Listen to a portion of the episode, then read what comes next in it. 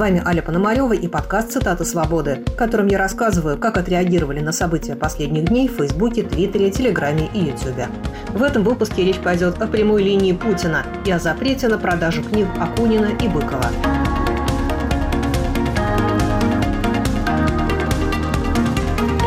Владимир Путин провел большую итоговую пресс-конференцию, которую в этом году решили совместить с прямой линией.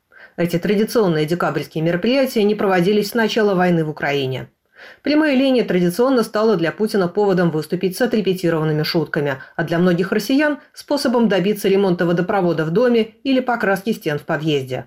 Хотя бытовые проблемы простого народа и раньше не очень-то волновали Путина, а сейчас и подавно, иронизирует на своем канале блогер Иван Яковина просили денег в основном, главным образом, на то, на все, на пятое, на десятое.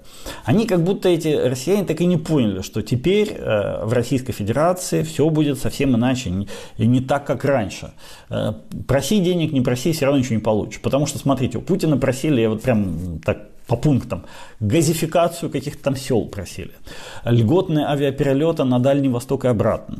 Просили построить кардиоцентры в Великом Новгороде. Просили повышение пенсии, но это понятно всегда. А, а, поселение жителей Коми просили, чтобы их переселили с севера Коми на юг Коми. Просили у него какую-то юг, дорогу в Краснодар. Хотели а, аэропорт э, где-то в Омске. Хотели новые линии электропередач где-то в Пскове. Новые железные дороги в Югре, и что только еще не, не просили, не хотели. И мне, знаете, когда я смотрел это все, мне хотелось крикнуть этим людям, сказать, вы что, совсем умом тронулись. Сейчас все российские деньги идут на захват Маринки идут на захват Авдеевки. И пока Владимир Путин находится у власти, только туда все российские деньги и будут направляться. Вы ничего не получите, никаких аэропортов, ни линий электропередач, ни железных дорог, ни э, газификации, ни авиаперелетов, пока продолжается война. Война это будет продолжаться, пока Владимир Путин у власти. Не мечтайте даже получить хоть какие-то деньги. На экранах за спиной у Путина появлялись вопросы, присланные населением по СМС, в том числе критические. Например, как переехать в Россию, про которую рассказывают по Первому каналу, и почему ваша реальность расходится с нашей действительностью. Скриншоты этих вопросов широко разошлись по оппозиционным блогам. Все это не более чем часть пиар-сопровождения прямой линии, говорит на своем канале редактор «Репаблик» Дмитрий Колезев. Вот эти сообщения, они на самом деле, по-моему, на прямых линиях не знаю, лет 10 уже появляются, ну, довольно, довольно давно. А ничего нового в этом нет. Так э, их, им удивляются и ими восхищаются те, кто в предыдущие годы не смотрел прямые линии. А там даже шаблон, мне кажется, им не меняли, потому что в нем написано, что сообщение можно отправлять по СМС и ММС. Боже, кто пользуется ММС вообще, скажите мне, в наше время. А, так вот, такие сообщения были давно. В чем их смысл? А, две задачи они выполняют. Первое – привлекать внимание как раз заставлять вас скриншотить публиковать скриншоты и таким образом повышать охват этого мероприятия, потому что мероприятие на самом деле довольно скучное, не особо-то интересное, а, никому так сильно не нужное, как я говорил в начале этого видео. Но вот если люди начинают делать скриншотики, их публиковать, то можно посчитать, что эти люди тоже вроде как вовлеклись в это действие, обратили на него внимание. А, так как то, что делает Владимир Путин, это во многом театр и пиар – то нужно всегда думать категориями пиара про его действия. Да? Пиарщики, они что делают? Они считают охваты. И когда такие скриншотики появляются где-то, то вроде как а, дополнительное количество людей охвачено вот этим событием, вот этой вот пресс-конференции, она же прямая линия. С одной стороны. С другой стороны, ну это как раз а, попытка показать, что это якобы не спектакль, а, что там не все заранее продумано, что там не все вопросы заранее согласованы, что там не все а, движется по тому сценарию, по которому было очень четко прописано и, возможно, даже отрепетировано заранее. По-настоящему болезненные для власти вопросы, например, протесты жен мобилизованных, на прямой линии не обсуждались, отмечает политолог Абаз Галямов. У Кремля была прекрасная возможность обыграть тему в выгодном для себя ключе. Если бы женщинам дали слово, а Путин бы их выслушал и согласился, что их жалобы справедливы, если бы он дал поручение Минобороны запустить процесс замены мобилизованных контрактниками, то он бы очень сильно выиграл в общественном мнении. В конце концов, он же сам сказал, что желающие поехать на фронт буквально стоят в очередях. Непонятно, зачем держать на фронте тех, кто хочет домой, если у тебя стоят очереди из тех, кто хочет из дома на фронт. Во множестве вопросов упоминалась война, но в путинских ответах эта тема отразилась очень специфическим образом, отмечает на своем канале журналист Сергей Пархоменко. Это достаточно частый и хорошо распространенный прием этой власти. Они создают вот так задешево этими грошовыми средствами, они создают ощущение какого-то плюрализма, какого-то там какой-то рассвобожденности и так далее. Да, вопрос, на который никто никогда не ответит. Вопрос, который промелькнул э, у вас перед глазами, вы ему удивились, и у вас создалось ощущение, что вы присутствуете при каком-то откровенном разговоре. Но смысл этого разговора совершенно другой. Вот тот, который я объяснил вам – в этом разговоре нет войны, на которой убивают.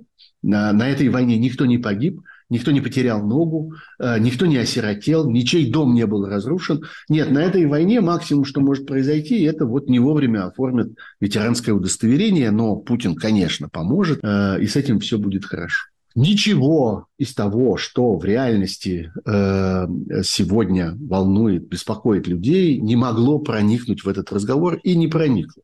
Никто не спросил президента и о том, куда исчез Алексей Навальный, связи с которым нет уже больше десяти дней. О политических репрессиях на прямой линии упомянул только сам Путин. Он проговорился, что преследование оппозиционных деятелей стало в России обычным делом, и это отметили многие блогеры. Иван Преображенский. Путин, а недавно получивший срок журналистке Боязитовой. Она что, крупный оппозиционер, чтобы на нее охотиться? То есть охоту на оппозиционеров Путин считает нормой. У вас еще есть сомнения, кто приказывал посадить Навального и убить Немцова?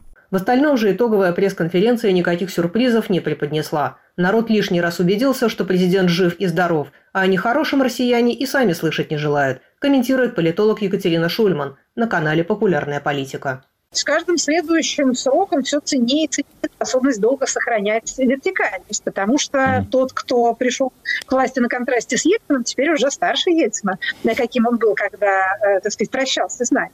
Поэтому вопросы физического здоровья становятся чрезвычайно актуальны. Так что нет.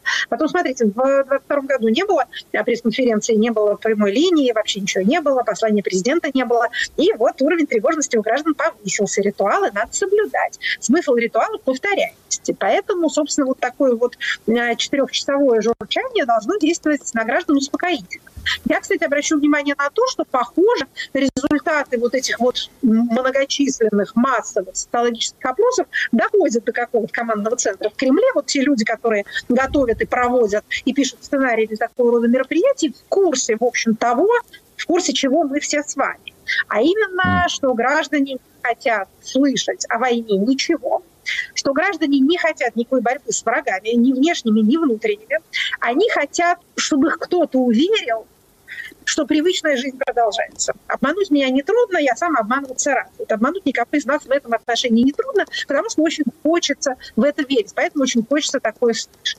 Основное впечатление, которое создалось у большинства зрителей, что у президента все под контролем, пишут журналисты. Тимур Олевский. Главный итог прямой линии, конечно, что человек, который убил столько людей, держится уверенно, улыбается и шутит. И от этой уверенности становится не по себе, говорит на своем канале политолог Федор Крашенинников. Меня это выступление скорее расстроило, чем обрадовало. По моим ощущениям, Путин и выглядел бодрее, и чувствовал себя лучше, чем на прошлогодней линии. И вообще э, всем своим видом показывал, что у него-то как раз все хорошо. Не факт, что это на самом деле правда. Можно по этому поводу фантазировать, насколько он хороший актер. Но а, я всегда подчеркиваю, что Путин работает со своей аудиторией. Он работает с теми, кто хочет его слышать, кто ему верит, э, для кого важны его слова. Поэтому, конечно, мы с вами, там какие-то оппозиционные комментаторы, можем обхихикать фыркать, сказать, что ой, там хэкал, фейковые цитаты Бисмарка один раз сказал, а еще он там какой-то цифирью жонглировал бессмысленный. Это все правда. Но это все не новость. Он всегда так делает. Новость, пожалуй, то, что буквально к концу второго года войны он так отвратительно бодр и оптимистичен. И транслирует вот эту свою бодрость и оптимизм своим холопам. Очевидно, что такие мелочи жизни, как предстоящие выборы, президента никак волновать не могут, пишет политолог Татьяна Становая. Странная прямая линия с точки зрения предвыборной логики. Путин регулярно со всеми спорит, оправдывает власть и называет серьезные проблемы техническими сбоями. Это означает, что заискивать и замасливать народ Путин не собирается и не чувствует себя в политически уязвимом состоянии. Он верит, что народ с ним, поэтому и позволяет себе вести себя очень сдержанно, обещает мало, прям очень мало. Это тоже важно учитывать тем, кто постоянно пишет, что Путин ищет, как бы ему найти что-то позитивное, победное и прочее, чтобы держать народ при себе. Нет у него такой проблемы. А если нет проблем у Путина, то нет их и у россиян, иронизирует политолог Константин Калачев. Один из самых эффективных способов борьбы со стрессом – глубокий сон, что хорошо для человека, то пойдет и для общества. Страна убаюкана до следующей прямой линии. Если сегодня не прозвучал ваш вопрос Владимиру Путину, не переживайте, у вас еще вся жизнь впереди.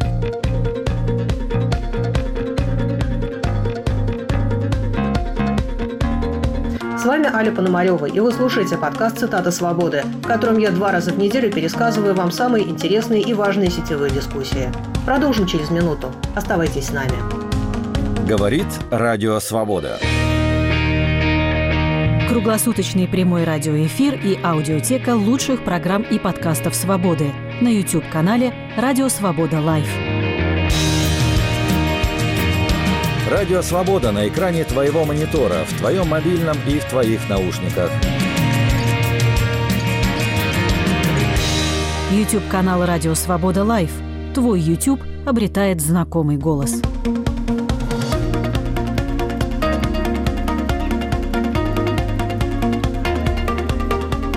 Вы слушаете «Цитаты свободы». С вами Аля Пономарева. На прошедшей неделе пранкеры Вован и Лексус позвонили писателям Борису Акунину и Дмитрию Быкову. Акунину сказали, что он говорит с Зеленским. Быкову якобы звонил руководитель Офиса президента Украины Андрей Ермак. Разговоры, во время которых Акунин и Быков говорят, что поддерживают Украину и не осуждают то, что украинским военным приходится убивать российских солдат, Вован и Лексус выложили в сеть. После этого издательство «Аст» объявило, что приостанавливает публикацию книг Акунина и Быкова в ожидании правовой оценки их высказываний. Российские книжные магазины, включая онлайн-магазин «Литрес», сняли их книги с продажи. Наталья Шевшукова считает, что Акунин и Быков вполне патриотические, если не имперские писатели, и запрещая их, власть делает хуже только себе. Трудно себе представить людей, больше сделавших для русской культуры и ее продвижения, чем Акунин и Быков. Однако же запрещают. При этом Акунин, как автор истории российского государства, вообще не оригинален. Движется в фарватере официальной историографии, пока она сама не двинулась по фазе. А эссе Быкова о русской литературе вообще надо включать в школьную программу, как и литературоведение Новодворской, кстати. Изрядно наваристо, патриотично – Публичные высказывания Быкова касательно возможности свободы и демократии недалеко ушли от Валдайского клуба.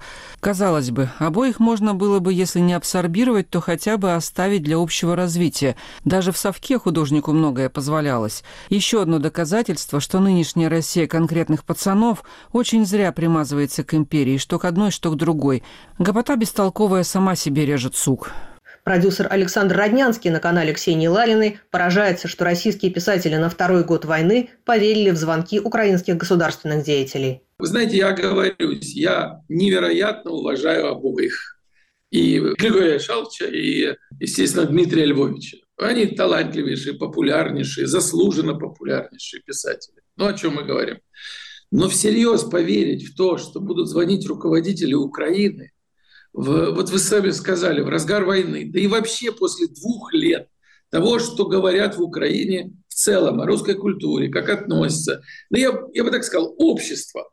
Вы же понимаете, вы же умные люди. Зачем же на это так покупаться? Ну, это какая-то такая наивность, ну, честно говоря, уже даже неловко об этом ну, говорить.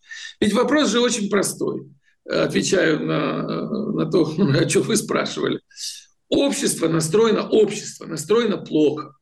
Ну, как бы общество, понимаешь, идет кровавая война с Россией. Времени разбираться, что есть разные России, вот есть другая Россия, нет. Желания еще меньше. А понимания вообще отсутствует. Никто не пишет русских либералах, никто не включается в обсуждение, что сказал тот, другой, третий, четвертый, пятый. Не следят за ютубовскими интервью не слушают очень часто, как правило, даже самых популярных российских блогеров, естественно, не слушают высказываний э, самых крупных отечественных, я имею в виду российских писателей. Зачем же всерьез полагать, что украинская власть, категорически зависящая от мнения общества, это же связь прямая. Украинская власть – это плохо или хорошо я сейчас, но это факт. Она в этом смысле невероятно отличается от российской. Она зависит от того, что говорят на улице. Более того, все знают, что они замеряют политические решения, отношения к ним немедленно после их принятия что они тут же интересуются, когда вот они что-то высказались, что об этом сказали, подумали, как отреагировали. Ничего хорошего в понимании э, украинского общества в том, чтобы привлечь крупного российского писателя на сегодняшний день, нет. И уж тем более это не принесет ничего президенту или второму человеку в стране, которым является Ермак. Ради чего может звонить президент страны только для того, чтобы это стало фактом общественно известным. Он не может так просто позвонить. Борис Акунин признался, что пранкеры его обманули, но отметил, что не сказал им ничего такого, чего он много раз не говорил бы до этого. Комментировать провокацию, которую устроили путинские воры на доверии, я не собирался. Писателя обмануть достижение невеликое. Уж что-что, а обманывать это Шушера умеет. В разговоре с клоунами, которые прикидывались украинцами, я говорил то же, что говорю и пишу публично. Я считаю путинский режим преступным. Я считаю развязанную им войну преступной. Я считаю действия российской армии преступными. Поражение Путина станет победой России. Россия станет свободной только если демосквизируется, то есть превратится в настоящую федерацию. Украина имеет право отвечать ударом на удар. Я помогал, помогаю и буду помогать украинцам. Про то, что я якобы согласен с тезисом «хороший русский, мертвый русский», разумеется, брехня. Как принято у этой шушеры, они что-то в моих словах отрезали, что-то намухлевали, что-то перекомпоновали. Наплевать. Дмитрий Быков утверждает, что раскусил пранкеров, но тоже говорит, что не сказал им ничего нового. На канале «Популярная политика» он предположил, что пранк был частью более масштабного плана, который не удалось реализовать. Конечно, это никакой не пранк. Вообще называть это пранком совершенно неуместно. Задумалась большая спецоперация с привлечением больших средств с помощью дипфейка. А компьютерно оживленный, очень похожий представитель украинского государства, будь то Ермак, Зеленский или бывший министр культуры – появлялся перед оппозицией и приглашал Украину. А дальше можно было с этим э, развернуть грандиозную манипуляцию. Либо собрать, как мы с вами говорили, либо собрать всю оппозицию в одном месте и устроить масштабную провокацию с обливанием. А, кстати говоря, первым спалился АИФ, написав на это, да ну что вы, кому нужны, это тоже месяц назад была публикация. Либо предполагалась вообще красивая спецоперация, собрать всех э, на каком-то предполагаемом пункте и под предлогом выезда в Украину вывести в Россию. Мы прислали за вами президентский самолет. А полетел бы этот президентский самолет отнюдь не в Киев. А, иначе незачем было бы для того, чтобы услышать от меня, от Акунина, от остальных участников, ровно то, что мы говорим последние два года, затевать ради этого весь этот карнавал, конечно, не следовало. Ярятся они сейчас ровно потому, что этот масштабный замысел оказался сорван. Но проблема в том, что даже этот масштабный замысел несет в себе зерно идиотизма. Ну неужели мы, имея в общем довольно серьезные связи во всем мире, не сумеем дозвониться до президентской администрации Киева, да, офиса так называемого, и задать вопрос, это вы или не вы. Естественно, что такой звонок был сделан сразу, и именно поэтому происходят все эти игры. По поводу снятия с продажи книг Акунина и Быкова сразу же высказался главный кремлевский блогер Дмитрий Медведев. Все-таки некоторые свалившие за кордон наши литературные классики, выражаясь словами Михаила Булгакова, самая гнусная мразь. Ну ладно, очень не любят политический режим, выступают против решений государства.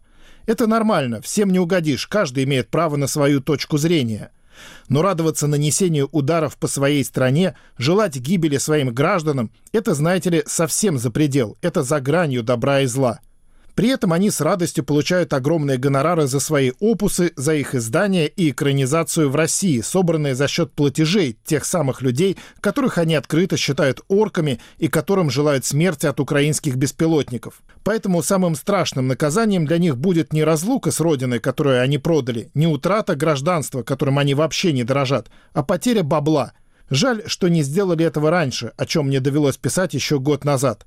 Они ведь отнюдь не Набоковы и вряд ли смогут писать на других языках, как на русском. Z-патриоты в восторге.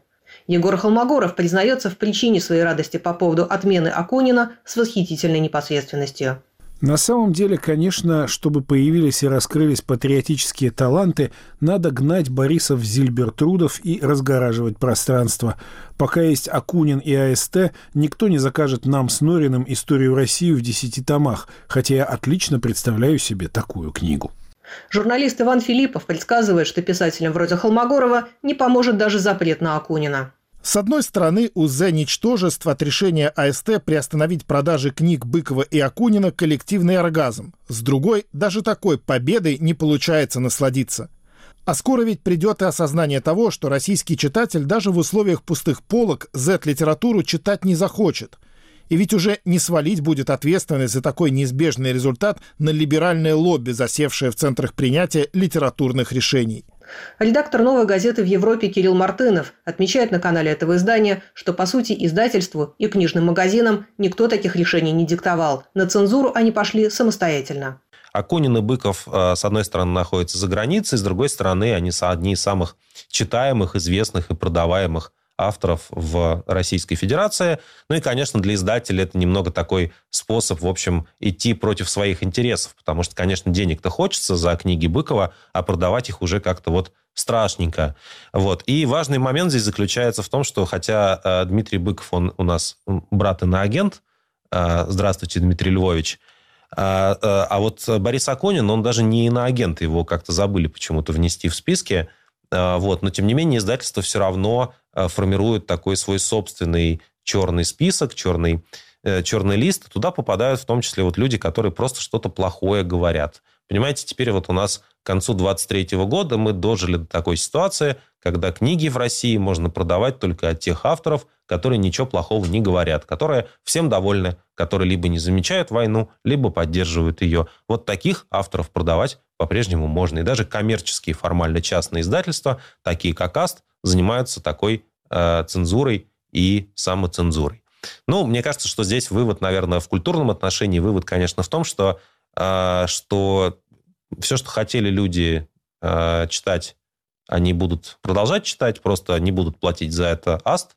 Э, может быть, в принципе, было бы хорошо, если бы, э, если бы и Акунин и Быков, они пришли бы на какие-то краудфандинговые платформы или каким-то новым маленьким частным издательствам, таким как Freedom Letters, например, которые из-за границы без цензуры делают и бумажные, и электронные книги. А, а мы бы, наверное, все это каким-то образом поддержали бы. Борис Акунин уже объявил, что отныне будет торговать своими книгами, а заодно и книгами Дмитрия Быкова без посредников. Раньше я жалел театры, которых заставили снять с афиш мое имя, теперь буду жалеть еще и издателей. Им трудно, будет еще трудней. Времена свободного книгоиздания в России, видимо, закончились. Но сейчас, слава богу, не советские времена, во всяком случае в большом мире. Кто из российских читателей хочет и дальше читать наши с Димой книги, подписывайтесь или ставьте закладку на BA Book и делитесь сим сокровенным знанием со знакомыми – BA Book, Борис Акунин Бук, кто не знает, это мой авторский сайт и книжный магазин, где кроме моих книжек есть и книжная полка Дмитрия Быкова, а также много всего другого со знаком качества. Теперь мои книжки в электронном и аудиоформате можно будет купить только там. И новые будут появляться тоже там. Оппозиция считает, что сделан еще один шаг к превращению России в полноценное фашистское государство. Кира Ярмыш, но вот и появились настоящие запрещенные писатели. Сергей Шелин. Ввод запрета на книги был вопросом времени. Теперь это пойдет вширь. Политолог Владимир Пастухов на канале Ходорковский Live предполагает, что все это было спланировано именно с таким расчетом, чтобы начать полномасштабное цензурирование книжного рынка. Я лично считаю, что это вообще не было абсолютно ни разу случайной вещью, что, по всей видимости, подошло решение о чистке книжного рынка И дальше решили, решили начать с этих двух. А почему с этих двух? Ну, потому что у них тиражи и популярность другая. То есть, что взять с, с этих жалких философов, как мы, там, политические философы, да, в аналитике с нашими тысячу, полтора, там, два обычными тиражами. Просто кто, кто, кто нас заметит? А Акунин – это тиражи, Акунин – это серьезные тиражи. И Быков – это серьезные тиражи. То есть это значит, что это влияние на гораздо более широкую аудиторию. И э, поэтому решили начать с них. А, ну, как начать? Ну, в принципе, менять под них сразу закон не стали. А решили спровоцировать какую-то ситуацию. В принципе, Мавад и Lexus для этого уже многократно использовались. Ну, вот больше похоже на это. Больше похоже на то, что мы как бы готовимся поднять новый вес. Писатель Дмитрий Глуховский видит причину запрета в желании дискредитировать иммиграцию. Поскольку нет никаких сомнений, что за Вованом и Лексусом стоят спецслужбы, происходит именно то, о чем я писал раньше – целенаправленные операции по дискредитации иммиграции. Теперь уже даже не политической, а артистической. Власть пытается уничтожить моральный авторитет лидеров общественного мнения, которые уехали, теперь находятся вне зоны ее досягаемости и продолжают влиять из-за рубежа на общественное мнение в России. Иммиграция опасна власти, потому что представляет Россию альтернативную путинскому ядерному лживому клептократическому мракобесию. И неважно, насколько она сейчас неэффективно разобщена и не способна на активные действия. Никакой альтернативы путинскому бесконечному безвремению быть не должно, только тогда люди с ним смирятся. Проблема путинской власти в том, что уехавших лидеров общественного мнения ей решительно неким заменить. Личности подобного масштаба среди лизоблюдов не встречаются.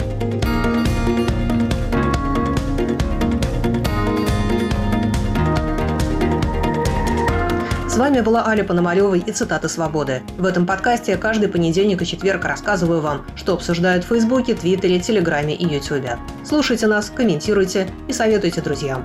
До скорой встречи!